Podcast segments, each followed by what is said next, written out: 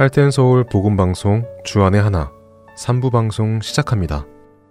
주안의 하나 3부에서는 노우호 목사님의 성경의 파노라마와 은혜의 설교가 준비되어 있습니다. 먼저 성경의 파노라마 함께 들으시겠습니다.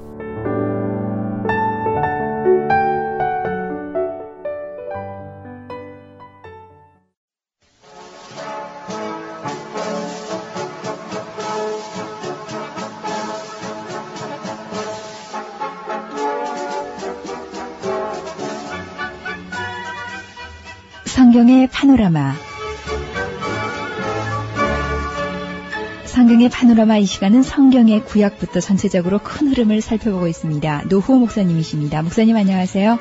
반갑습니다. 김성윤입니다. 네, 이제 40년간의 그 훈련이 마무리될 때 무슨 일이든지 처음도 참 중요하지만은 끝이 참 중요합니다. 네. 예, 끝나갈 때 조심을 해야죠. 그때 고비이기도 하고 한데 거기 이제 이스라엘 백성들이 40년 노정에 몇 번의 싸움이 있었습니다. 처음에는 이제 아말렉 족속과의 싸움이 있었고요. 모세가 손을 들면은 이기고 손이 내려가면 지고 했던 그 아말렉과의 싸움이 있었고 두 번째는 미디안 족속과의 또 싸움도 있었습니다. 세 번째는 이제 이 아모리 족속 아모리 족속은 그야말로 이제 가나안 족속 중에서 아주 대표적인 족속인데 아모리 족속 중에서 가장 강한 왕이 아마 아모리 왕 시혼이라는 이 왕이었을 거예요. 철침상이 막 어마어마하게 크고 그 당시에 아주 명성을 떨치던 그런 아모리 왕 시온과 바사왕 옥이 있었는데 이 두 사람이 차지하고 있던 땅을 이제 빼앗게 됩니다. 이런 전쟁을 보면은 그 전쟁이 무슨 이스라엘 백성의 무술이 뛰어나서 이긴 것도 아니고 군사가 막강히 이긴 것이 아니고 순전히 하나님께서 이기게 해 두셔가지고 그렇게 이겼는데 어쨌든 그 땅을 빼앗아 놓고 보니까 그러니까 두 가지가 생긴 겁니다. 하나는 이 전쟁 바사왕 옥이나 아모리왕 시혼이 이스라엘 백성 앞에 패했다는 이 소문이 가나안 땅 전체를 아마 진동시켰어요. 그 소문이 너무 엄청난 소문이어서 그리고 이제 그 땅을 빼앗았더니 땅이 아주 그 요단강 동편 땅이 그 좋은 땅이지요. 지금 현재 요르단 땅인데 그래서 그 땅을 가보면 참 그 비옥한 좋은 땅인데 그 땅을 보자 루벤 지파, 갓 지파 이런 사람들은 가축이 굉장히 많이 있었어요. 그래서 네. 그 땅이 탐이 난 겁니다. 그래서 모세에게 가가지고 우리는 요단강 건너 가서는 땅을 얻지 않을 테니까 지금 건너 더기 전에 이 땅을 좀 우리에게 예, 주셨으면 좋겠다. 그렇게 요청을 하게 됩니다.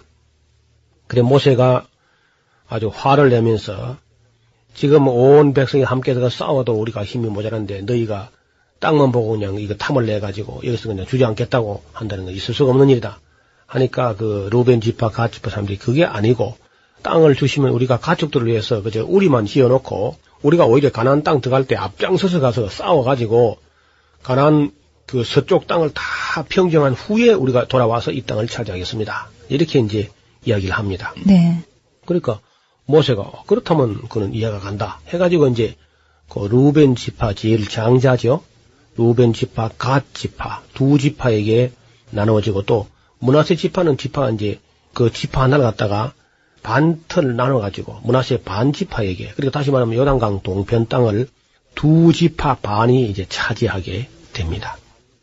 그래서 그 두 지파 반이 정말 그 땅을 받아가지고는 양들을 위해서 우리를 짓고 자기 가족들이 거할 만하게 해놓고 노인들과 어린 나이 여인들만 남기고 용사들은 전부 이제 에, 요단강으로 건너가 가지고 그 땅 평정할 때 같이 이제 싸우게 되지요. 우리가 무장하고 여호와 앞에서 가나안 땅으로 건너가서 요단 이편으로 우리의 산업이 되게 하겠다고 이제 이렇게 이야기했는데 모세가 갓 자손과 루벤 자손 그리고 요셉 아들 문하세의 반지파에게 아모리인의 땅들 시온의 국토와 바사랑 옥의 국토를 주되 곧 나라와 그 경내 성읍들과 그 성읍들의 사면 땅을 그들에게 다 줬습니다.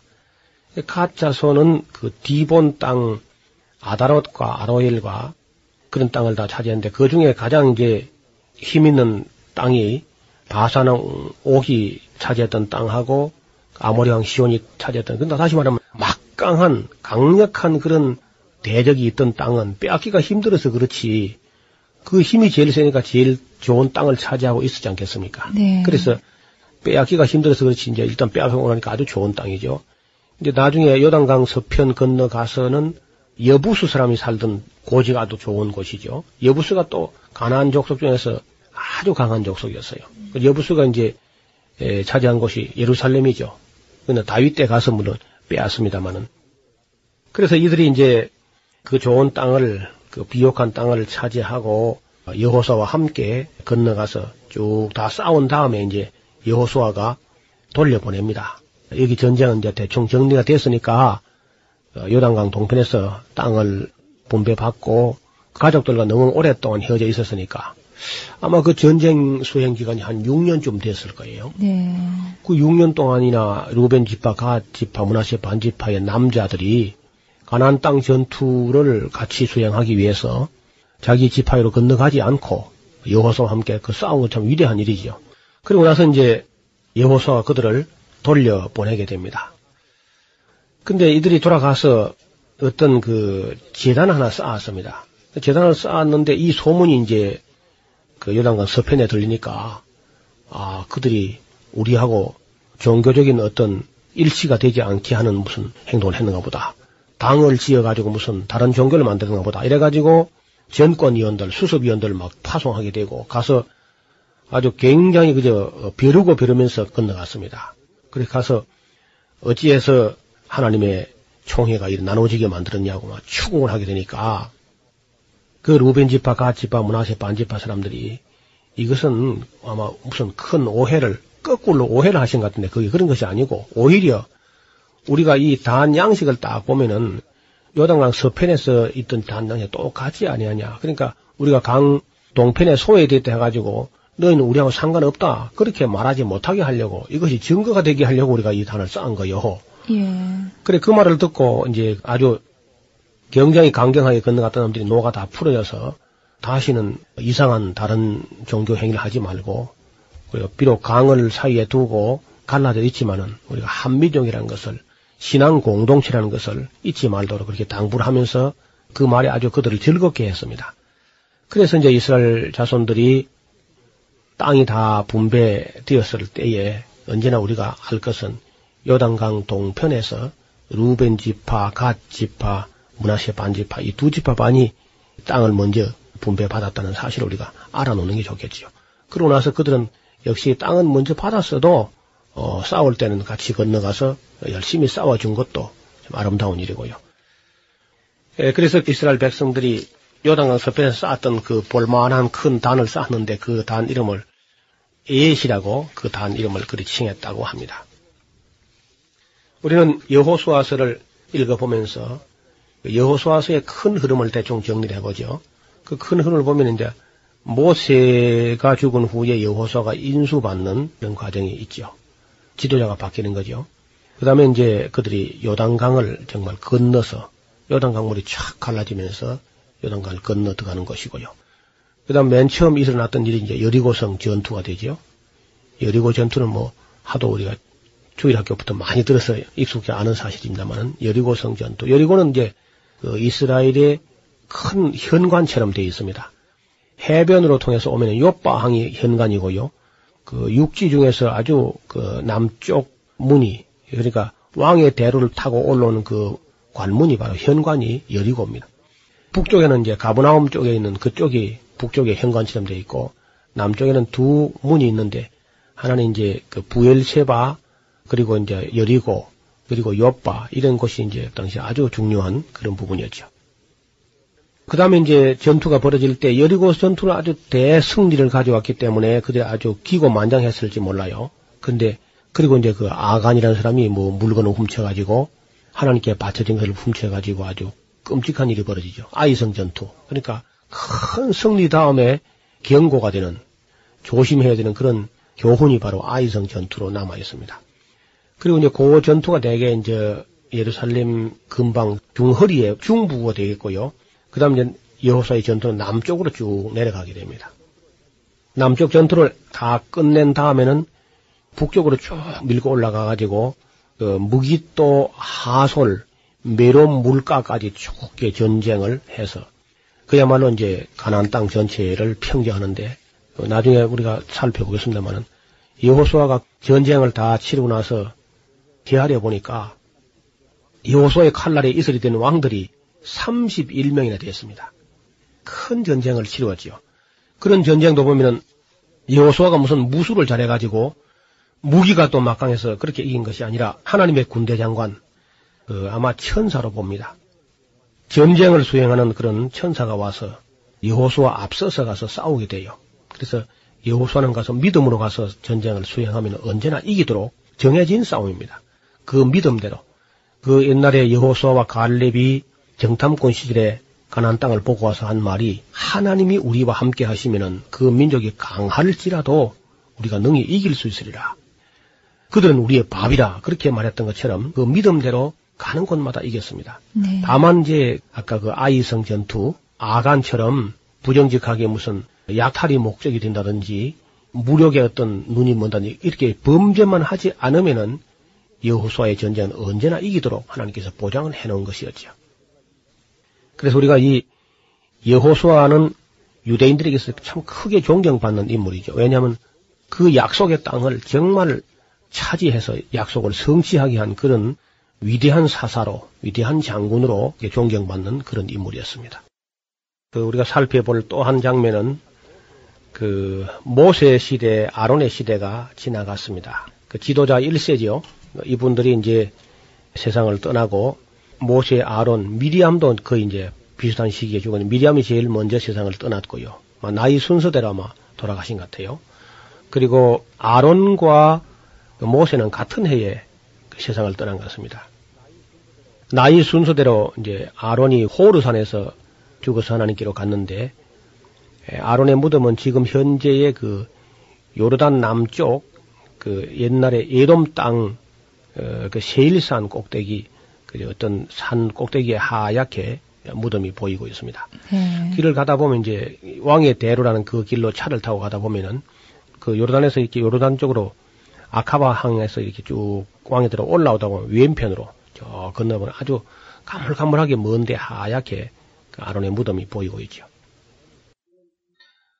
물론 아론이 세상을 떠난 후에 이제 모세도 떠나게 되는데 그 나이가 많아서 무슨 뭐 기운이 지나가는 것 같지도 않고요. 모세 같은 경우는 눈이 흐리지 아니했고 기운도 시하지 않았다 그럽니다. 돌아가실 때도. 네. 120세까지 사셨고 이제 아론은 123세까지 향수했는데 참 건장한 그런 어른들이었죠. 모세와 아론이 가난 땅에 들어가지 못한 그 이유가 어, 표면적으로 나타난 것은 이스라엘 하나님의 거룩하심을 나타내지 아니하고 혈기를 부렸다. 이제 그것 때문에 하나님께서 너희는 가난 땅에 들어가지 못하겠다. 그렇게 이제 말씀을 하셨어요. 그런데 한편 생각하면은 새로운 땅에서 또 새로운 시대가 열릴 때는 하나님께서 새로운 지도자가 일할 수 있도록 그렇게 배려하신 것 같기도 합니다. 네. 그래서 모세 같은 분도 아론 같은 사람도 가난 땅 들어가지 못하게 하나님께서 말씀하시고 또 그렇게 하늘로 데려 올라가셨는데 여호수아는 정말 가난 땅 들어갔는데 뭐 모세 없어도 여호수아가 일을 잘합니다. 우리는 어떤 때 사람을 너무 절대시하는 그런 경우가 있죠. 그 사람 없으면 안 된다. 그 사람이 그 절대가 되는 거죠. 교회는 그렇게 되면은 교회가 발전하지 못합니다. 그 사람 없어도 되고 또 나 없이는 안 된다. 그, 그런 건 잘못된 생각이에요. 네. 예. 나 없어도 되고 또 다른 사람이 나보다 더 좋은 사람도 하나님께서 얼마든지 준비할 수 있다. 이렇게 해야 미련을 두지 않는데 그 어떤 교회들이 보면은 그 한 위대한 지도자이기는 한데 그 뒤가 끝이 아주 좋지 않은 경우가 생깁니다. 이것은 바로 모세의 정신을 물러서야 될 때 딱 과감하게 물러설 수 있는 그리고 또 젊은 사람들이 그 정말 믿음과 패기를 가지고 일할 수 있는 그런 기회를 다 빼앗아 버리면 안 되겠죠. 네. 그러고 보면 하나님의 뜻은요. 한 사람이 무슨 일을 다 하기를 원치 않으신 것 같아요. 그렇습니다. 여러 사람이 조화를 이루면서 합력하여 정말 합력하고, 선을 이루는 거. 예, 그렇게 하면 예. 참 좋은 일이죠. 그리고 끊임없이 지도자가 자라나야 돼요. 예. 그 뒤에 또, 또 다른 사람이 자라나야 되는데, 너무 한 사람이 너무 커가지고 그 그늘 때문에 그 밑에 사람이 못 크게 되는 수가 있습니다. 그래서 가능하면은 위대한 일을 했던 사람들이 그 뒤에 있는 사람들을 잘 키울 수 있는 그런 아주 아름다운 일이죠. 너무 어떤 사람 그늘에 진짜 그 좋은 사람들이 크지 못하고 있다는 것을 늘 배려해야 돼요. 어, 모세와 아론 후에 자라났던 여호서와 갈렙 같은 분들은 아주 위대한 그런 사람들로 뭐 모세가 세상을 떠났기 때문에 소신껏 가나안 땅을 아주 아름답게 그렇게 정복해가는 모습을 볼 수가 있겠습니다. 우리가 종종 어떤 사람을 절대화시키는 것을 꼭 명심하고 그것이 결국 그 피해가 되고 교회에 부담이 될 수 있다는 것입니다. 그 어른들은 또 적당한 때에 젊은 사람들을 키우는 일들은 이 성경에서 아주 배울 만한 교훈이죠. 모세가 없어도 여호수아는 그의 친구 갈렙과 함께 이스라엘 족속을 가나안 땅에 인도했고 그 가나안 족속들을 정복하고 땅을 분배하는 그런 모습을 볼 수 있습니다. 그리고 모세는 아주 훈련된 지도자입니다. 네. 그렇죠? 네. 그리고 이제 그 여호수아는 또다시 모세 밑에서 또 40년간 잘 배운 사람들이죠. 그 이 배운 것이 물론 보조자로 일평생 있을 수 있는 그런 사람도 있습니다. 평생 그저 보조자로서 만족할 수 있는 그런 사람도 있지만은 또 어떤 사람들은 아주 훌륭한 지도자가 돼서 일할 수 있는 그런 사람이 있는 거죠.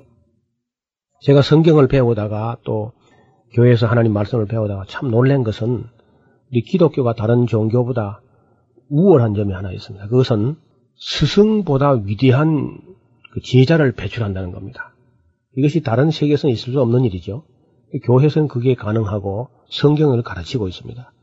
동양 사람들은 제자는 언제나 스승만 못해요. 이게 동양 사상인데 일반적으로. 그러나 우리 성경을 보면요. 모세보다도 어떤 면에서는 더 어, 위대한 여호수아를 볼 수 있겠고 엘리야보다도 영감을 갑절나 받는 그런 엘리사가 있을 수 있습니다. 예수님께서도 말씀하시기를 나를 믿는 사람은 내가 하는 일을 저도 할 것이요 이보다 큰 일도 할 수 있을 것이다. 참 놀라운 말씀이죠. 네.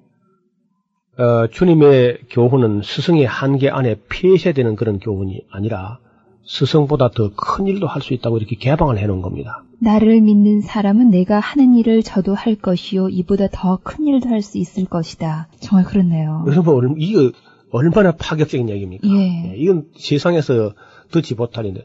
근데 우리가 예수님이 보통 분이 아니고 예. 하나님의 아들이시고 그렇게 위대하신 분이 나를 믿는 사람은 내가 하는 일 저도 할 것이요. 이보다 더 큰 일도 할 수 있을 것이다. 아멘. 그래서 제가 야 정말 이건 참 놀라운 교훈이다. 세상 어디에서도 이런 교훈이 없는데 예수님은 정말 멋쟁이시다. 그런 생각이 들고요. 아니 그 여호수아를 놓고 볼 때에 예껏 수고는 사실 모세가 다 했는데 네. 차지는 여호수아가 한다는 건 참 우리가 볼 때 어떤 면에서는 참 납득할 수 없지만은 역시 하나님은 한 사람이 다 하길 원치 않으시고 모세는 모세 할 일이 있고 예. 또 여호수아는 여호수아대로 할 수 있는 일이 있군요. 그래서 내가 다 해버리지 말고 다른 사람도 이 동참하게 하는 것 이게 아주 중요한 일이죠. 하나님께서는 모세를 강하게 격려하셨고 모세와 함께 하시던 것 같이 내가 너와도 함께 하실 것을 약속했습니다. 여호수아는 지난 40년 동안 모세의 시종자로서 섬기면서 지도자의 길이 얼마나 어렵고 힘든 일인가 하는 것을 몸소 보면서 배운 사람이죠. 그렇죠. 그리고 아무리 힘들고 어려워도 하나님께서 함께 하시면 능히 감당할 수 있다 하는 것도 그들은 직접 눈으로 보고 배웠습니다. 여호와의 종 모세가 죽은 후에 여호와께서 모세의 시종 눈의 아들 여호수아에게 일러 가라사대 내 종 모세가 죽었으니 이제 너는 이 모든 백성으로 더불어서 일어나 이 요단을 건너 내가 그들 곧 이스라엘 자손에게 주는 땅으로 가라. 내가 모세에게 말한 바와 같이 무릇 너의 발바닥으로 밟는 것을 내가 다 너에게 주었노니 곧 광야와 이 레바논에서부터 큰 하수 유브라드에 이르는 헷 족속의 온 땅과 해지는 편 대해까지 너희 지경이 되리라. 너의 평생에 너를 능히 대적할 자가 없으리니 내가 모세와 함께 있던 것 같이 너와 함께 있을 것입니다. 내가 너를 떠나지 아니하면 너를 버리지 아니하리니 마음을 강하게 하라. 담대히 하라. 너는 이 백성으로 내가 그 조상에게 맹세하여 주리라 한 땅을 얻게 하리라. 오직 너는 마음을 강하게 하고 극히 담대히 하여 나의 종 모세가 네게 명한 율법을 다 지켜 행하고 좌로나 우로나 치우치지 말라. 그리하면 어디로 가든지 형통할 것이다. 아멘. 그 성경 읽다가 말이죠. 이렇게 참 그 힘을 주는 말씀, 감격한 말씀이 성경에 있는 걸 보고 참 깜짝 놀라게 되죠. 율법 책을 입에서 떠나지 말게 한다는 거 아주 중요합니다. 자로나 우로나 치우치지 아니하고 그리고 강하고 담대한 믿음으로 나가게 되면은 하나님께서 어디를 가든지 함께 할 것이고 또 형통하게 할 것을 약속하셨습니다. 그리고 말씀하시기를 내가 네게 명한 것이 아니냐. 마음을 강하게 하고 담대히 하라. 두려워 말며 놀라지 말라. 네가 어디로 가든지 네 하나님 나 여호와가 너와 함께 하느니라. 그렇게 말씀하십니다. 지도자 1세가 지나가고 여호수아 시대를 맞이해서 이스라엘 백성들은 정말 새로운 지도자와 함께 충성을 맹세하고 순종하면서 새로운 지도자와 함께 그 약속의 땅을 차지하는 그런 장면들이 여호수아서 안에 기록이 되어 있습니다. 아무리 힘들고 어려워도요, 하나님께서 함께 하시면 능히 감당할 수 있습니다. 지금까지 노후 목사님이셨습니다. 목사님 고맙습니다. 감사합니다. 김성윤이었습니다.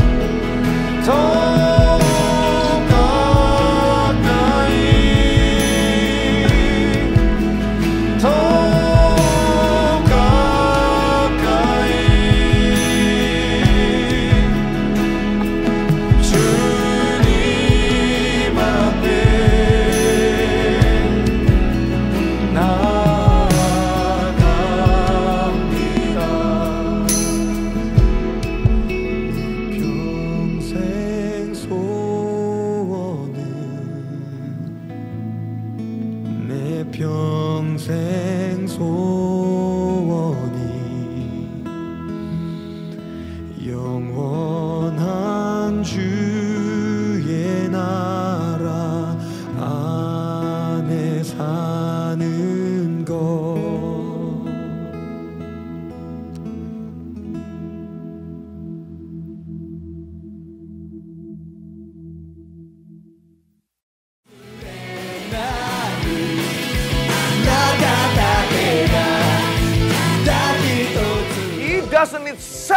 70% of Japan to change the spiritual trend in this nation. He's fine with 0.7% to begin with.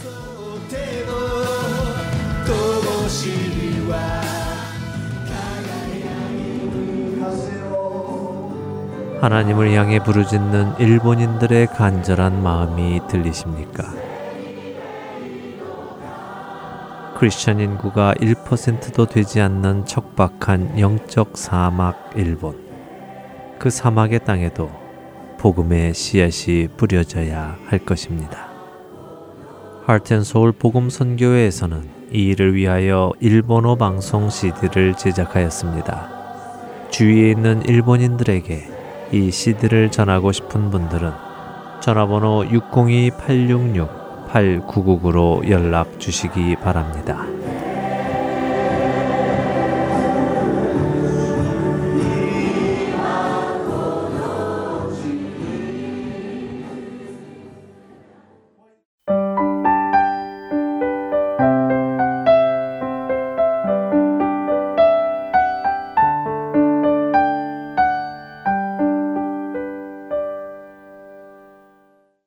은혜의 설교 말씀으로 이어드립니다.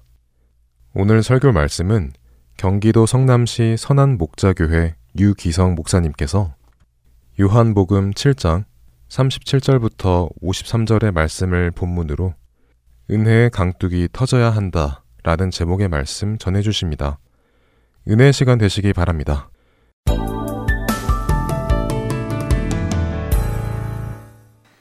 신앙생활 하면서도 솔직히 마음이 이렇게 딱 잡혀지지 않으시는 분들, 확신이 마음에 있지 않아서 솔직히 방황하는 우리 교우들도 꽤 있으신 것 같습니다.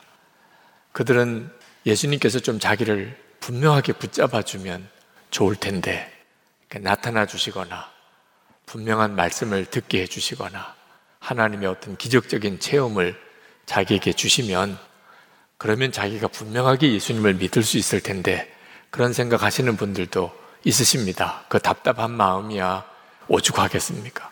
그러나 우리가 요한복음을 읽으면서 알다시피 예수님 당시 때 유대인들은 예수님을 직접 만났고 말씀을 들었고 그 행하시는 기적들을 다 체험하고도 예수님이 그리스도시다 아니다 논란만 하고 예수님을 분명히 믿지 못했잖아요. 예수님을 어떤 기적적인 체험으로 만나지 못했기 때문에 내가 예수님을 잘 믿지 못하는 것이 아니라는 겁니다. 성경을 그렇게 많이 알고 하나님을 잘 믿는다는 제사장 바리스파 사람들 그 사람들은 예수님을 잡아 죽이려고 했습니다.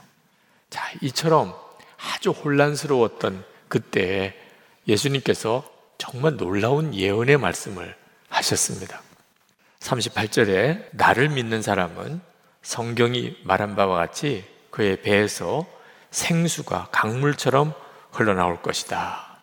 그러니까 이 예언의 말씀은 성령에 대한 말씀인데 예수님이 부활 승천하신 다음에 성령으로 오시고 그때는 예수를 믿는 사람들 안에 생수의 강이 흘러넘치는 역사가 일어나게 될 것이다. 그렇게 말씀을 하셨습니다. 지금 우리가 그 시대에 살고 있거든요. 여러분들이 지금 오늘 예배에 나오신 것은 여러분 안에 계신 성령의 역사인 거죠. 그러니 지금 여러분 자신도 우리 살고 있는 시대도 정말 놀라운 시대에 우리가 살고 있습니다. 예수님께서 성령의 역사를 물에 비유하신 경우가 두 경우가 있습니다. 하나는 샘물이고 하나는 생수의 강입니다. 요한복음 4장 14절에 이렇게 말씀합니다. 내가 주는 물을 마시는 자는 영원히 목마르지 아니하리니 내가 주는 물은 그 속에서 영생하도록 솟아나는 샘물이 되리라. 성령의 역사가 샘물의 역사라는 겁니다. 이 말은 한 영혼이 구원받게 해주는 역사라는 겁니다. 성령님은 우리가 구원받는 역사를 이루십니다. 마치 목이 말라서 죽어가는 사람이 물 한 잔, 생수 한 잔을 마시고 살아나듯이 영혼이 죽은 자가 예수님을 영접하고 영생을 얻게 되는 역사가 성령의 역사라는 거죠. 자, 그 이 샘물의 생명의 역사는 우리 자신이 증인입니다. 우리가 예수 믿고 영생을 얻은 사람이잖아요. 이것이 다 성령의 역사인 거죠. 그런데 또 하나의 물의 역사가 있는데 생수의 강의 역사가 있다는 겁니다. 예수님을 믿고 성령을 받으면 그 속에서 생수의 강이 흘러나오는 역사가 일어난다는 거예요. 이건 구약에 이미 에스겔 환상을 통하여 보여준 내용입니다. 에스겔서 47장에 보면 에스겔이 환상 중에 성전에서 물이 흘러나오는 것을 봅니다. 처음에는 그 물이 발목까지 정도 차더니 그 다음에 걸어가 보니까 그 다음엔 무릎 정도까지 오고 그 다음에는 허리까지 오고 그 다음에는 헤엄을 쳐도 건너가기 어려울 큰 강이 되더라. 이 환상이 어떤 환상이냐면 성령이 임하시게 되면 그러면 그 주변에 있는 수많은 사람들, 나라와 민족이 소생하는 역사가 일어나게 될 거라는 거예요. 한 사람이 예수를 믿고 영생을 얻는 정도가 아니고 나라와 민족이 변화되는 역사가 일어날 것이다. 에스겔서 47장 6절에서 12절까지 내용을 간단하게 요약을 하면 모든 생물이 살고 또 고기가 심히 많으리니 이 물이 흘러 들어가므로 바닷물이 소성함을 얻겠고 이 강이 흐르는 각처에 모든 것이 살 것이며 강 좌우가에는 각종 먹을 실과가 달마다 새 실과를 맺으리니 그 물이 성소로 말미암아 나옵니다. 그러니까 큰 강이 흐를 때 그 주변에 온갖 생물들이 살고 그리고 문명이 번성하게 되는 것과 같은 역사가 성령의 역사로 일어나게 될 거라는 거예요. 우리가 이미 역사를 공부해 보면 다 그 증거가 있음을 아는 것들입니다. 복음이 들어가는 나라와 민족들마다 어쩌면 그렇게 아주 풍요롭게 잘 사는 나라가 되는 거죠. 로마가 그랬고, 복음이 유럽으로 건너가서 문명이 만들어지잖아요. 지금도 미국과 같은 나라는 세계 초강대국이죠. 그러니까 복음이 들어가는 나라와 민족에 엄청난 변화가 일어나는 거죠. 우리나라도 그 중에 하나입니다. 자, 그런데 이 생수의 강의 역사가 나하고 상관없는 어떤 사람이나 또는 어떤 나라에서 일어나는 일이 아니고 바로 우리 자신에게 일어나는 일이라는 것이 정말 놀랍고도 충격적인 말씀입니다. 많은 분들이 생수의 강의 역사가 내게서 일어날 것이라고 잘 믿지를 못하세요. 그건 예수님을 아주 잘 믿는 어떤 사람에게 일어날 일이겠지. 아유, 나에게 그런 일이 일어날까? 그런 생각을 하시는 것 같아요. 근데 말씀을 잘 보세요. 생수의 강의 역사가 일어나는 사람의 조건이 무엇입니까? 기도를 많이 한 사람, 성령 체험을 엄청나게 한 사람, 뭐 성경을 많이 공부한 사람, 뭐 그런 조건이 아니고 나를 믿는 자는 아주 간단해요. 예수님을 믿는 자는 그 배에서 생수의 강이 흘러날 것이라. 여러분 예수 믿으시죠? 그게 여러분의 이야기라는 거예요. 내가 예수를 믿는데 그러면 여러분의 이야기, 이거 내 이야기구나. 안타까운 것은 많은 그리스도인들이 예수님을 믿으면서도 이 말씀이 자기 말씀이라고 그렇게 받아들여지지 않는 거예요. 만약에 여러분에게 이 말씀대로 이루어지지 않고 있다면 진짜 하나님 앞에 따져야 될 일이잖아요. 하나님, 나도 예수 믿는데 왜 내게서 생수의 강이 흘러나는 일은 없습니까? 말씀이 약속이 틀리지 않습니까? 이렇게 가야 하는 거죠. 너무나 많은 그리스도인들이 자기에게서 생수의 강이 흘러나지 않는 것을 아주 당연히 생각합니다. 아유, 나 같은 사람에게서 무슨 생수의 강이 흘러나겠어? 이 불신이 생수의 강이신 성령의 역사를 가로막고 있는 은혜의 뚝입니다. 큰 강이 흘러도 강둑이 있으면 그러면 그 너머로 나오지 못하는 거죠. 우리 안에 이 불신이, 말씀에 대한 불신이 무섭도록 성령의 역사를 제한하고 있는 거예요. 제가 부산에서 목회할 때 그때 해마다 교회 표를 정했는데 어느 해인가 교회 표를 위해 기도하다가 하나님의 은혜가 강같이 흐르는 교회 어, 이런 마음이 확 들어요. 그래서 그 표를 정했고 생각할수록 기특하더라고. 어떻게 이런 생각을 다 했나?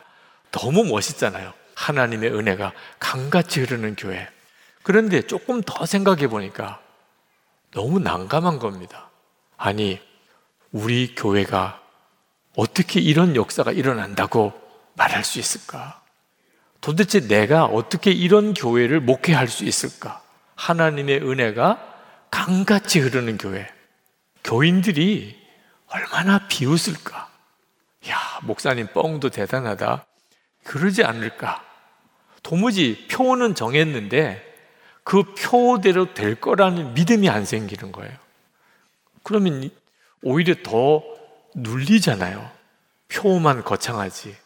그것 때문에 한동안 마음이 무겁고 두렵기도 하고 이런 표를 이미 공포했고 아, 교회 달력까지 다 만들었다니까.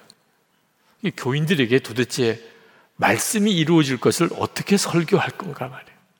근데 그때 하나님께서 제게 책망을 주셨어요. 하나님의 은혜가 강같이 흐르는 역사는 이건 전적으로 성령이 하실 일이라. 전적으로 성령이 하실 일이에요. 그런데 왜 너는 내가 못하니까 이런 역사가 일어날 것에 대해서 의심하느냐? 아니, 역사는 성령님이 하시는 일인데, 내가 할 수 있다, 없다. 우리 교회가 어떻게 그런 일을 감당할까? 또 어떻게 그렇게 생각하냐? 그때 하나님 앞에, 아, 내가 하나님이 하시는 일을 내 수준으로 제한하고 있는 것을 깨닫고 큰 충격을 받았었어요. 지금도 많은 성도들이 실제로 주 예수님의 역사를 경험하지 못하고 사는 가장 중요한 이유는 불신입니다. 말씀이 그대로 내게 이루어질 것이다고 믿지를 못하는 거예요. 여러분, 우리 안에 이미 생수의 강이 있습니다. 성령님이 여러분 안에 계시잖아요. 여러분이 구원받고 영생을 얻었다면 전적으로 성령의 역사입니다. 그 성령님은 여러분의 영혼만 구원하는 능력이 있으신 게 아니에요. 생수의 강이 되어서 나라와 민족도 변화시키는 구원하는 그런 능력이 있으세요. 여러분이 이 사실을 진짜 믿고 나는 죽었습니다. 여러분 자신이 장애물이라는 거. 여러분이 가지고 있는 능력, 생각, 여러분의 어떤 인간적인 면이 성령님의 역사를 제한하고 있다니까. 된다, 안 된다. 그래서 나는 죽었습니다. 그리고 성령님께 순종하면 여러분 모두에게서 은혜의 뚝이 터져요. 정말 생수의 강이 흘러 넘치는 역사를 경험하게 된다는 거예요. 하나님께서 사도 바울을 통하여 생수의 강이 흐르는 역사를 이루셨어요. 가는 곳곳마다 복음의 능력이 나타나고 초대교회의 복음의 역사가 놀랍게 나타났죠. 그렇게 할 수 있었던 이유는 사도 바울의 신앙 고백 때문입니다. 내가 그리스도와 함께 십자가에 못 박혔나니 그런즉 이제는 내가 사는 것 아니요 내 안에 그리스도께서 사시는 것이라. 사도 바울의 이 신앙 고백 내가 사는 거 아니요 내 안에 생수의 강이신 그리스도께서 사시는 것이다. 이 믿음과 고백이 사도 바울을 통하여 성령님이 역사하시게 해준 거예요. 날마다라는 책을 쓰신 서승직 목사님 계십니다. 이번에 책이 나왔는데 예수님과 동행하는 삶을 살기 원하는 분들 꼭 한번 읽어보시도록 권해드리고 싶어요. 정말 날마다 주님을 바라보고 사는 것이 어떻게 중요한 건지 그리고 그렇게 살고 싶은 간절한 마음을 아마 이 책을 읽으면 여러분의 마음속에 일어나게 될 거라고 믿습니다. 근데 이 서정직 목사님께서 한 번은 말씀을 전할 때 그 아들 이야기를 하셨어요. 아들이 거짓말을 어릴 때, 뭐 누구나 다 어릴 때 거짓말 하죠. 혼을 내고 거짓말을 하던 습관을 고치려고 매를 든 적이 있습니다. 그때 매를 대면서 이렇게 말했어요. 너 또 거짓말 하면 이제는 고부로 맞는다? 한 대가 두 대가 되고 두 대가 네 대가 되고 그런데 그렇게 경고하면 이제는 안 해야 될 텐데 또 거짓말 하는 거예요. 그러니 이미 약속은 했고 그러니 지켜야죠. 그러니까 매를 정말 한 대가 두 대가 되고 두 대가 네 대가 되고 이렇게 매를 대기 시작한 나중에는 백 대를 때려야 되는 맞는 아이도 기절하는 줄 알고 때리는 아버지도 얼마나 마음이 무거웠겠어요. 그러나 거짓말하면 매를 맞겠다고 했으니 그때 마음이 정말 두렵더래요. 내가 잘하는 건가? 이거 언제까지 이렇게 해야 되나? 근데 그때 하나님께서 말씀하시더래요. 네가 잘못할 때마다 내가 너에게 매를 되었다면 너는 견뎌낼 수 있었겠냐? 그 말씀에 꼭불하셨어요. 하나님이 내가 잘못할 때마다 내가 내 아들에게 한 것처럼 그렇게 매를 댔다면 내가 살할 수는 있었을까? 하나님의 용서와 기다리심으로 살았구나. 그러면 자기도 아들에게 그렇게 해야 되는 거예요. 자, 그렇게 깨달았는데 아들이 또 거짓말 한 게 드러났어요. 이제, 이제 어떻게 해야 되죠? 그때 탕자가 돌아왔을 때 그 아버지가 했던 것이 생각이 나더래요. 그렇게 해야 되겠구나. 그래서 거짓말 한 것이 이제 뻔히 드러난 아들이 학교 갔다가 돌아올 때쯤 맞춰가지고 집에 파티를 여는 거예요. 막 풍선을 달고 뭐 웰컴이라고 붙이고 음식을 해가지고 막 잔치를 벌린 거예요. 탕자가 돌아와서 아버지가 잔치를 벌였잖아요. 아들이 이제 그냥 죽었다. 내가 거짓말한 것도 아버지가 알 텐데 이제 나는 죽었다. 그러고는 완전히 흙빛이 되어가지고 아이가 집으로 들어오는데 세상에 막 잘 왔다 환영하고 그리고 음식을 차려놓고 그리고는 아버지가 끌어안고 사랑한다 그러고 이게 무슨 일인가 어리둥절하더래. 그 아들에게 내가 너에게 그동안에 거짓말할 때마다 매를 든 것을 용서해 달라고. 아들이 충격을 받았어요. 야, 아버지가 이러다가 터지는 거 아니야? 처음에는 아버지의 그 사랑을 그대로 못 받아들이더래요. 그러나 계속해서 정말 사랑한다고 고백하고 그동안에 내가 너에게 잘못했다고 용서를 구하고 어느 순간에 아들의 서서히 아버지를 향하여 마음을 여는 것을 느꼈는데 한 번은 아주 우스갯소리를 하더래. 얼마나 감사한지. 이제는 아들이 아버지인 나를 그냥 아버지로 받아주는구나. 너무너무 감사하더래요. 그리고 목회가 달라졌어요. 아, 이렇게 해야 하는 거구나. 그래서 그 목사님이 목회하면서 성도들을 대하고 교회를 치리해 나갈 때 그때 아들을 통해서 배운 교훈을 그대로 교회 목회에 적용을 했다는 거죠. 여러분, 우리 안에 이미 생수의 강으로 역사하는 성령님이 계세요. 가정 다 뒤바꾸고, 일터 다 바꾸고, 교회 다 바꾸고, 우리 안에 계신 성령께서 그렇게 하세요. 문제는 우리만 순종하면 돼요. 내 생각, 내 고집, 내 감정, 내 계획대로 된다, 안 된다, 할 수 있다, 없다, 이러고 버티니까 성령께서도 역사를 못 하신 거예요. 우크라이나 우리 난민들, 동해안 이재민들에게 우리 성도들이 헌금을 해서 그들을 돕는 일을 진행하는 것을 쭉 지켜보면서 아, 우리 안에 정말 생수의 강이신 성령의 역사가 있구나. 조금 순종했더니 그 역사가 엄청난 거예요.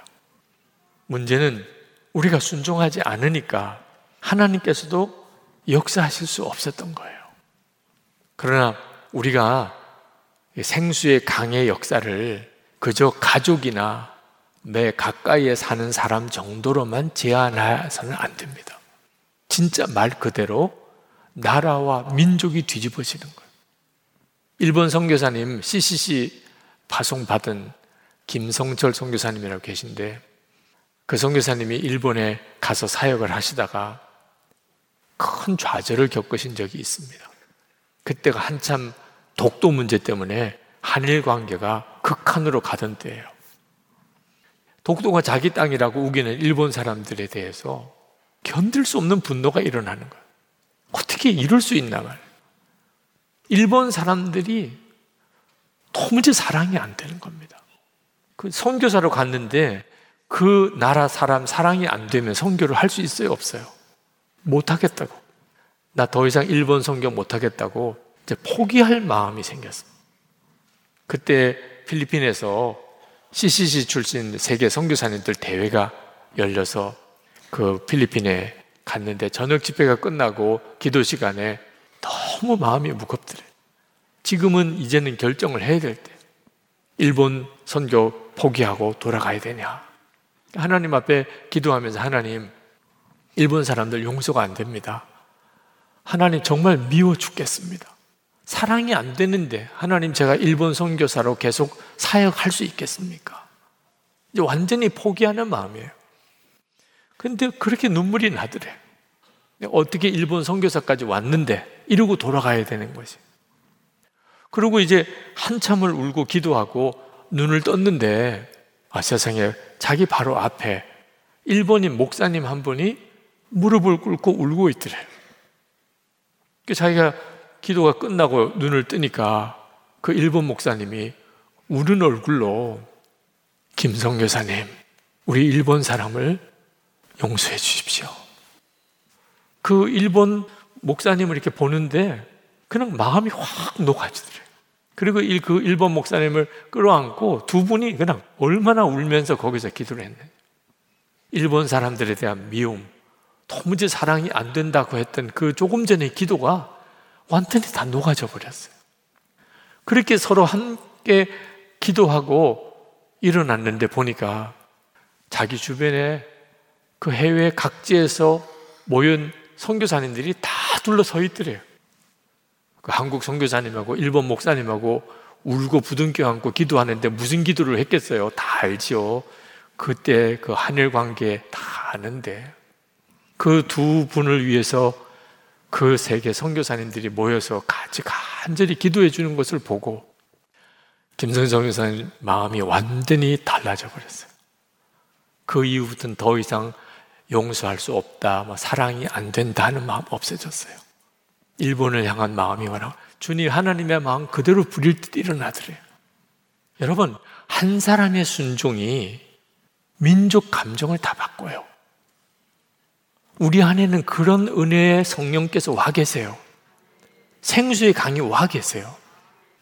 마가다락방 120문도는요, 성령 임하기 전에 계시던 사람, 그 기도하던 사람들이에요. 우리는 이미 성령이 임한 다음에 기도하는 사람들이에요. 우리 안에는 이미 생수의 강이 막 넘치고 있어요.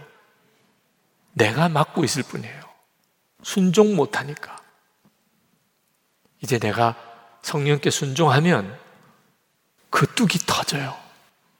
여러분, 여러분에게서 생수의 강이 흘러날 것이 믿어지지 않은 분들이 있으실 거예요. 이유는 간단해요. 여러분 자신을 주목하니까 그런 여러분이 뭐길래 생수의 강이 흘러나겠어요? 이렇게 생각이 드는 거예요. 나 자신이 도대체 뭐길래 내가 나라와 민족을 구원해? 근데 여러분, 여러분 안에 계신 성령님을 주목하세요. 그분은 하나님이세요. 천지를 지으신 그 하나님이세요. 그분이 여러분 안에 계신 것 자체가 이게 기적 중의 기적인 거죠. 여러분의 영혼을 구원하려고. 그러나 단순히 여러분의 영혼만 구원하려고 하신 게 아니고 여러분의 순종을 통하여 생수의 강이 되어 흐르고 싶어 하시는 거예요. 나라와 민족을 살리는 역사를 일으킨다니까요. 저는 우리나라와 한국 교회를 위해서 기도하면서 참 안타까운 몸부림을 많이 쳤습니다. 가장 큰 것은 절망감이에요. 이 일이, 이 기도가 응답이 될까? 우리나라에 영적인 대각성이 일어나고, 한국 교회에 정말 새로운 부흥이 일어날 수 있을까? 기도는 하지만 믿어지지가 않는 거예요. 그런 일이 일어날 수 있을까? 그리고 되어지는 일은 점점 더 안 좋은 방향으로 가는 거예요. 근데 그때 제가 깨달은 것이 있어요. 왜 내게 믿음이 안 생길까? 안 되겠구나. 절망인데. 왜 이런 생각만 자꾸 드는 걸까? 제가 하늘만 쳐다보고 있었던 거예요. 기도를 하면서 하나님 역사해 주세요. 우리나라 한국 교회 하나님 역사해 주세요.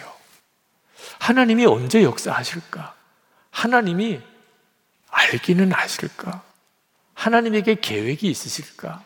이러고만 있었던 거예요. 근데 역사하시는 그분은 제 안에 계셔. 생수의 강이신 그분이 제 안에 계시다. 이 사실을 깨닫고 제가 얼마나 놀랐는지 몰라요. 우리나라의 영적인 각성을 이루고 하나님의 역사를 이루어 나라와 민족을 살리고 그런 놀라운 일을 하실 그분이 지금 제 안에 계신 거예요. 아니, 세상에 그렇다면 이건 믿어야죠. 하나님께서 이 나라를 다시 일으키신다. 한국 교회를 다시 살리신다. 영적 대각성은 반드시 일어나게 돼 있다. 나만 순종하면 되는 거예요. 나만 순종. 주님이 역사하시는 대로, 주님이 말씀하시는 대로 그냥 순종하면 되는 거예요. 그래서 24시간 주님 바라보고 오직 순종하며 살기를 그렇게 갈망하고 있는 거예요. 그러면 주님이 저를 통해서 당신의 일을 하실 것이라. 여러분들도 마찬가지세요. 여러분, 여러분들을 통해서 주님이 정말 하시려는 놀라운 일들을 정말 믿으셔야 돼요. 여러분을 믿으라는 게 아니고 여러분 안에 계신 성령을 믿으시라는 그분은 세상을 뒤바꾸실 분이에요. 그분이 내 안에 오셨구나. 그렇습니까? 안 그렇습니까? 이걸 뭐 억지로 믿어야 됩니까? 성령님이 아니면 오늘 내가 이렇게 예배 드리는 것을 설명할 방법이 없잖아요. 그렇다면, 아, 성령님 저를 통해서 당신의 일을 하세요. 여러분, 요즘 여러분 안에 성령께서 여러분에게 무언가 강권하시고 말씀하시는 것을 느끼시지 않으세요? 이렇게 살면 안 된다. 나는 너가 이렇게 되기를 원한다. 처지와 형편은 다르지만 여러분 안에 성령이 계신 게 분명하다면 그분은 반드시 여러분들에게 이렇게 살아라. 절대로 이렇게 가서는 안 돼. 나는 너가 이렇게 하기를 원한다. 말씀하실 거예요. 그렇다면 여러분 안에는 지금 성령의 놀라운 일이 진행되고 있는 거예요. 그저 단순히 여러분에게 이렇게 저렇게 살기를 원하는 정도가 아닙니다. 여러분을 통하여 생수의 강으로 흘러나가기를 원하세요. 가족들에게. 여러분, 가족 중에 누구를 탓할 필요 없어요. 여러분이 통해서 성령의 생수의 강이 흘러나가면 어떤 가족이라도요, 다 주의 영광을 위해 쓰임 받아요. 여러분의 일터, 여러분의 사는 삶의 현장, 여러분 한 사람을 통하여 생수의 강이 흘러나가면 아, 나라와 민족도 바뀐다니까. 우리나라, 우리 민족의 운명이 여러분의 순종에 있어요. 한번 여러분, 여러분의 삶을 끊임없이 주님이 내 안에서 말씀하신 대로 순종하리라. 내가 주님께 나 자신을 드리리라. 주님 저를 쓰세요. 그렇게 기도해 보세요. 우리나라의 영적 각성을 위하여 대부흥이 임하기를. 주님을 바라보는 눈이 열리는 영적인 대각성이 일어나게 해주세요. 그 일이 나에게서부터 시작되게 해주세요. 주님, 제가 성령님을 모시고 있습니다. 저를 통해서 주님은 하실 수 있잖아요. 제가 순종하겠습니다. 은혜의 뚝이 되지 않고 은혜의 뚝이 터지는 역사가 제 삶 속에 일어나기 원합니다. 주님, 더 역사해 주세요. 여기까지 오게 하신 것이 주의 성령의 역사인데 주님 더 역사해 주세요. 우리 간절한 마음으로 기도할 때 주여 부르짖고 기도합시다. 주여!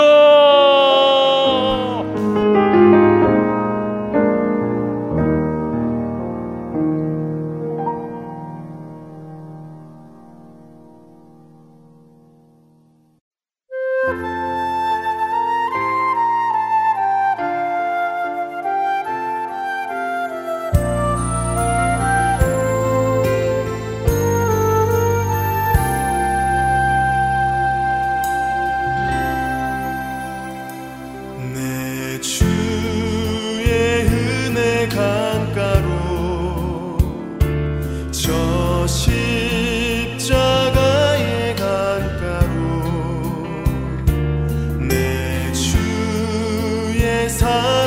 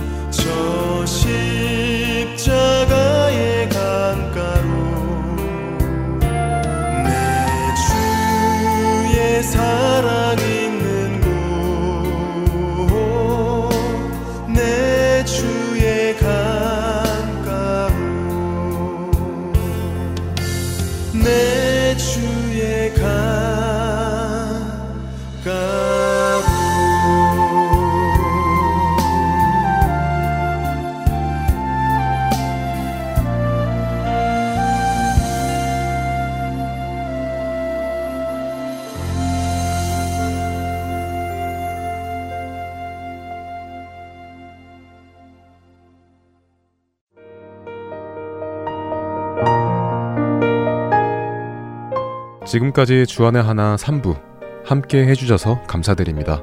다른 방송들을 더 듣고 싶으신 분들은 홈페이지 www.할테앤서울.org에서 특별 방송을 클릭하셔서 들으실 수 있습니다.